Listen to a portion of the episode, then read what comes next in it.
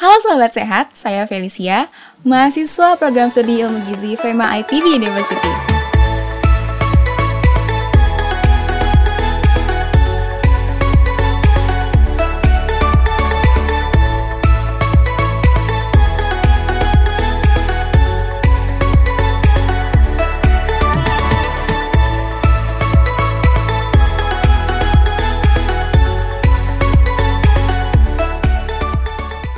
Baik sahabat sehat, pada episode yang lalu telah kita bahas tiga diet paling dianjurkan hasil penilaian U S News and World Report dua ribu dua puluh satu. Salah satunya adalah Mediterranean diet. Nah, kali ini akan kita bahas kenapa sih diet ini terpilih sebagai salah satu diet paling dianjurkan serta apa pula sih plus minus diet Mediterranean ini. Nah, penasaran? Ikuti sampai selesai ya acara ini karena kita akan diskusi dengan Profesor Hardin kenapa diet Mediterranean terpilih sebagai salah satu diet yang paling dianjurkan. Oke, baik Prof, apa kabar hari ini Prof? Luar biasa, eh Fel gimana? Baik sekali Prof tentunya. Nah, seperti yang diaparkan tadi ya Prof, hari ini kita akan membahas mm-hmm. Mediterranean diet nih Prof. Kira-kira yeah. kenapa Mediterranean diet ini paling dianjurkan sih daripada tiga puluh delapan diet lainnya? tiga puluh sembilan ya. Dari tiga puluh sembilan ya. Ya, ya kembali uh, Bapak uh, beralasan pada kriteria yang ditetapkan ya. Kan ada lima kriteria yang ditetapkan. Kemudian diperingkatlah berdasarkan lima kriteria ini tiga puluh sembilan diet populer ini. Jadi dari kriteria pertama uh, Bapak melihat memang betul ya. Karena memenuhi kriteria gizi. Kita lihat Mediterranean ini kan sebenarnya udah beranjak dari ribuan tahun yang lalu sebagai budaya makan di Eropa Selatan ya. Beberapa negara Eropa Selatan itu sudah memiliki uh, budaya makan di mana kaya akan uh, lauk pauknya itu ikan ya, ya di samping susu, kemudian uh, kaya akan makanan berserat, whole grain, biji-bijian, kemudian juga uh, sayur, kemudian menggunakan minyak atau bahan uh, sumber lemaknya tadi yang banyak monounsaturated dan monounsaturated itu apa ya? Yang uh, minyak uh, yang tidak jenuh tunggal sama uh, minyak yang uh, juga tidak jenuh tapi uh, majemuk ya. Uh, polyunsaturated fatty acid. Yeah. Jadi artinya lemak uh, jenuhnya rendah, ya sedikit sekali. Ada sih mereka makan keju, ya, uh, tapi lagi-lagi yang banyak tadi olive oil ya, dan dengan biji dan bagian hmm. luar juga dari buah zaitun tadi kan juga banyak sekali antioksidannya di sana. Yeah. Tidak hanya sebagai sumber lemak, tapi juga ada polifenol antioksidannya di sana. Dan ikan itu kan luar biasa karena mereka di bagian ya, selatan juga gampang sekali akses ya ke ke laut. Jadi dari kriteria pertama dan itu sudah dituangkan juga menjadi seperti kalau di kita namanya gizi timbang ya, tumpeng ya. Ya. Ada piramidanya juga uh, diet piramid. Jadi secara culture udah ribuan tahun teruji lagi secara akademik selama mungkin empat puluh lima dua puluh lima tahun terakhir banyak bukti-bukti sampai bahkan level tertinggi ya. Nah, yang kedua eh, bahwa dia aman, betul tidak ada. Justru banyak pujian justru dari bukti-bukti Wah. riset tadi ya, tidak ada yang menyebabkan Mediterranean diet itu jadi jantung koron, Mediterranean diet jadi justru kebalikannya. Mediterranean diet tadi bisa mencegah sindrom metabolik. Sehat ya, Prof ya. Mencegah jantung koroner dengan bukti-buktinya. Kemudian yang ketiga itu ternyata relatif simple. Karena itu udah bagian dari kehidupan sehari-hari. Paling tidak buat negara-negara di daerah Mediterania di Eropa Selatan sana ya. Kalau hmm. kalau di kita bisa jadi nanti bisa ditanya juga Bapak mungkin apa enggak kita nerapinnya gitu ya. Kemudian juga kalau kita lihat uh, yang keempat itu uh, ada bukti secara ilmiah apa enggak gitu ya. Nah itu tadi kan hampir setiap item tadi bukti ilmiahnya ada. Kemudian yang kelima ada manfaat beyond dari hanya sekedar penurunan berat badan yang mencegah sindrom metabolik, meningkatkan, menurunkan resiko jantung koroner, itu banyak sekali udah buktinya. Jadi kalau Bapak ditanya kenapa ini, ya logis sih dari lima kriteria yang ditetapkan pakar dan akademisi praktisi uh, U S News and World Report dua ribu dua puluh satu. Oke, baik. Tadi Prof sempat menyebutkan dari Eropa Selatan ya, Prof ya? Iya. Nah, mungkin teman-teman atau sahabat sehat nih penasaran dari negara apa aja sih Eropa Selatan yang dimaksud oleh Prof Hardin? Apa saja tuh, Prof? Ya, satu Itali ya, hmm. termasuk Roma di sana kan sebagai uh, kota yang uh, sangat terkenal di dunia ini dengan kota wisatanya yeah. dan juga tempat religi di sana ya. Kemudian Spain, Spanyol ya, itu juga ter, termasuk kemudian Greek atau Yunani, eh Greek hmm. tahu kan ya, Yunani kalau bahasa kitanya. yeah.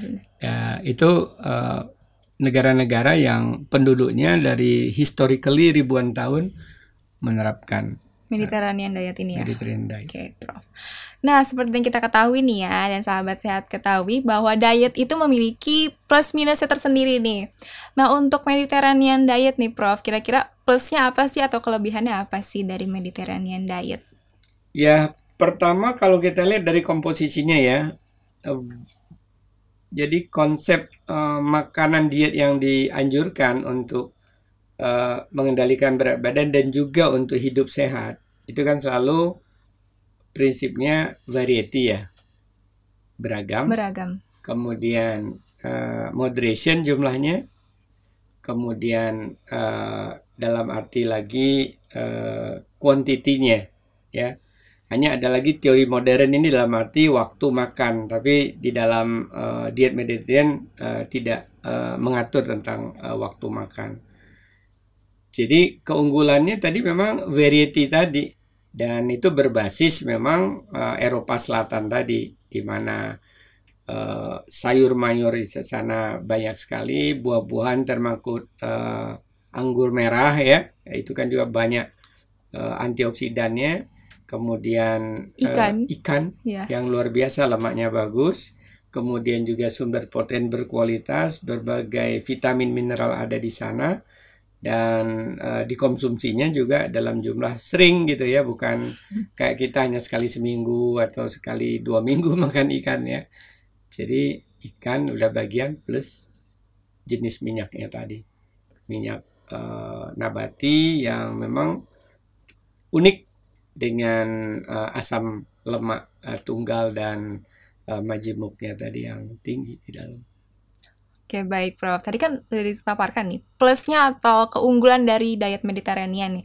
Nah, untuk minusnya nih, Prof, atau sebenarnya kekurangannya juga ada dalam dalam budaya mereka ya. Nanti uh, misalnya kalau dilihat pada ini bagaimana piramida Mediterranean diet ini ya, hmm. itu kan tampak sini dianjurkan ya.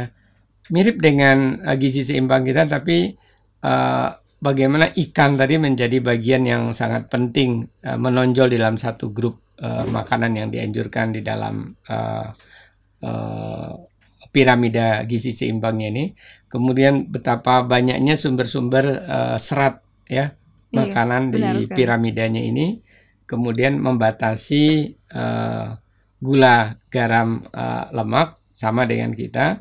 Tapi ketika membatasi lemak tadi, ada substitusi yang unik, lemak yang bagus gitu kan. Dari ikan ya, Prof. Ikan dan zaitun. Minyak zaitun, Min ya benar sekali. Olive oil lah kerennya ya. Iya, pasti sahabat sehat tahu banget dong manfaat dari olive oil. Ya.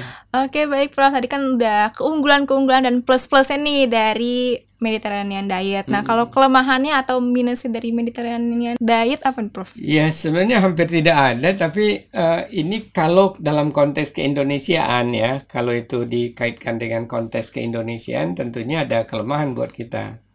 Untuk akses pada olive oil itu kelihatannya barang yang cukup sulit dan cukup eksklusif, ah, eksklusif ya, cukup ya. mahal. Ya, cukup mahal. Jadi uh, ya, tapi kalau ikan menurut saya begitu mudah ya. Indonesia harusnya begitu negara lautan, kepulauan, yang sebenarnya uh, ikan itu setiap saat ada, meskipun nelayan nangkapnya musiman, tapi di pasar selalu selalu ada. ada. Hanya mungkin masalah daya beli ya. Tapi kemungkinan kita untuk me menerapkan ala gizi seimbang di mana ikannya dibanyakan. Jadi ada lagi tuh namanya uh, pesto pestoarian, pernah dengar nggak? Kalau vegetarian kan vegetable-nya banyak. Kalau pestoarian ini fish, ikan. Oh. Jadi ditulisnya pestoarian. Jadi ikan yang banyak. Jadi uh, bisa, kalau kita bisa mengkonsumsi banyak ikan, itu bisa mendekati. Tinggal uh, olive oil memang bukan bukan barang asli Indonesia ya, jadi ya, tidak. Benar, Prof. Ya. Oke, tadi kan sempat disinggung nih uh, tentang uh, gizi seimbang ya, Prof. Ya. Nah, uh, seperti kita ketahui nih di Indonesia kan pedoman gizi seimbang dan isi piringku nih yeah. dijadikan sebagai panduan makan sehat ya di Indonesia. Nah, menurut Profesor Hardin nih, prinsip dari Mediterranean diet ini apakah bisa diterapkan untuk orang Indonesia? Ya, itu pertama dari sisi bahannya dulu ya. Uh, di itu ada ada uh, minyak zaitun, itu yang bakal sulit meskipun ada di Indonesia, hanya bisa diakses oleh orang-orang tertentu yang mampu tentunya ya.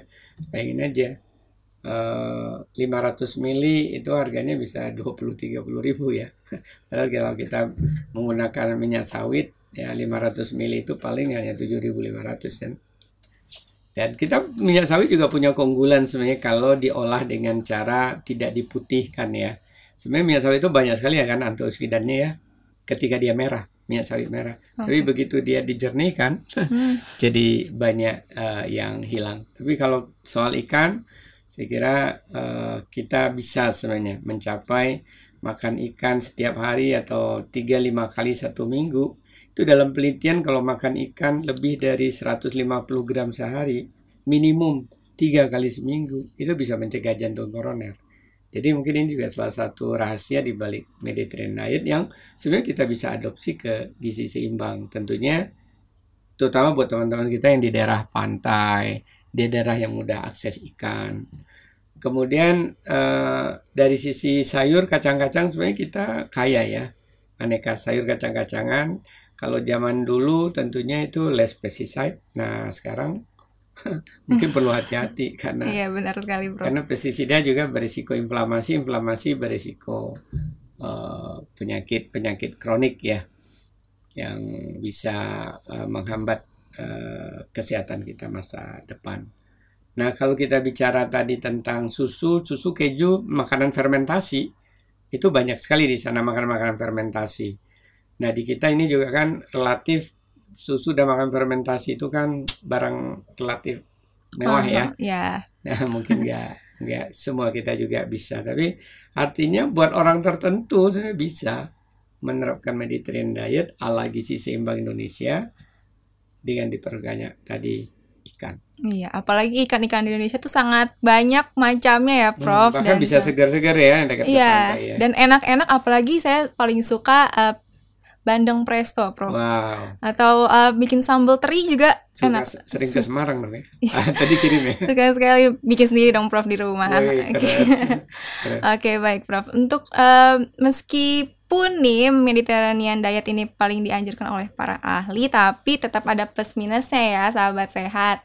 Nah, Felis ingin tahu nih, apakah sahabat sehat pernah mencoba Mediterranean diet? Boleh komen di bawah ya. Nah, untuk yang terakhir nih, Prof, yeah. untuk mempermudah juga pemahaman dari sahabat sehat di rumah, mm-hmm. nah, uh, Felis mau minta closing statement atau ringkasan dari diskusi kita hari ini. Oke, okay, Fel, karena pertanyaannya dari awal itu, kenapa Mediterranean menjadi diet yang paling dianjurkan berdasarkan U S News and World Report dua ribu dua puluh satu, kembali bahwa memang secara keilmuan gizi, dia mendapat uh, posisi nilai terbaik, kemudian dari sisi uh, keamanan menggunakannya, bahwa tidak ada, uh, sesuai anjuran ternyata tidak ada bukti bahwa sudah teruji nih ribuan tahun ya, di Eropa Selatan tadi ada di Italia, ada di Spain, ada di Yunani, dan negara-negara sekitarnya.